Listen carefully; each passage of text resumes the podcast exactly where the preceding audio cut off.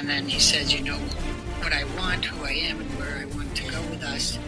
You know very well what type of fucking man I am, and yet you lay a gauntlet before me that you know is the very species of danger that will always attract me into a very tempting test. What's behind that door?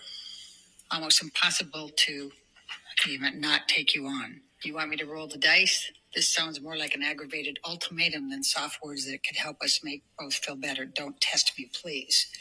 Did he tell you that? Yes, he did. And what did you understand that to mean? Uh, it was clear. Um, it, it was a threat. Okay, for one, that's gonna be my uh, auto response every time you're like, "Hey, can we record ten minutes later?" Oh my gosh, that's so funny. You lay a gauntlet before me, I'm- and you know this is the very Wait. species of danger.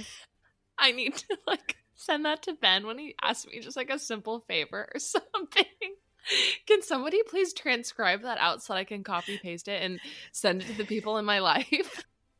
It is part eight of our Johnny v. Amber recaps. This might be one of the juiciest of them all. We get into the plane trip Amber and Johnny took, the private PJ plane trip to Russia, where they convinced the flight attendant to do MDMA with them, and then all sorts of chaos ensued. We chat their final yacht trip that ended with Lily Depp escaping by helicopter. We get into Johnny's very jealous, controlling behavior alleged allegedly. Actually, it's not really that alleged because he admits to it. There's audio of him admitting to it. But anyway, um, we also chat his romantic proposal. And finally, the perilous gauntlet and very tempting test that Amber laid before Johnny when she asked him if she could hang out with some of her co stars. And at last, her side of that fateful, terrible PJ ride from hell from Boston to LA. The private jet ride that we've heard all about, the Boston to LA plane ride, and we hear her side, which is, let's just say, a hugely different story than what he told us.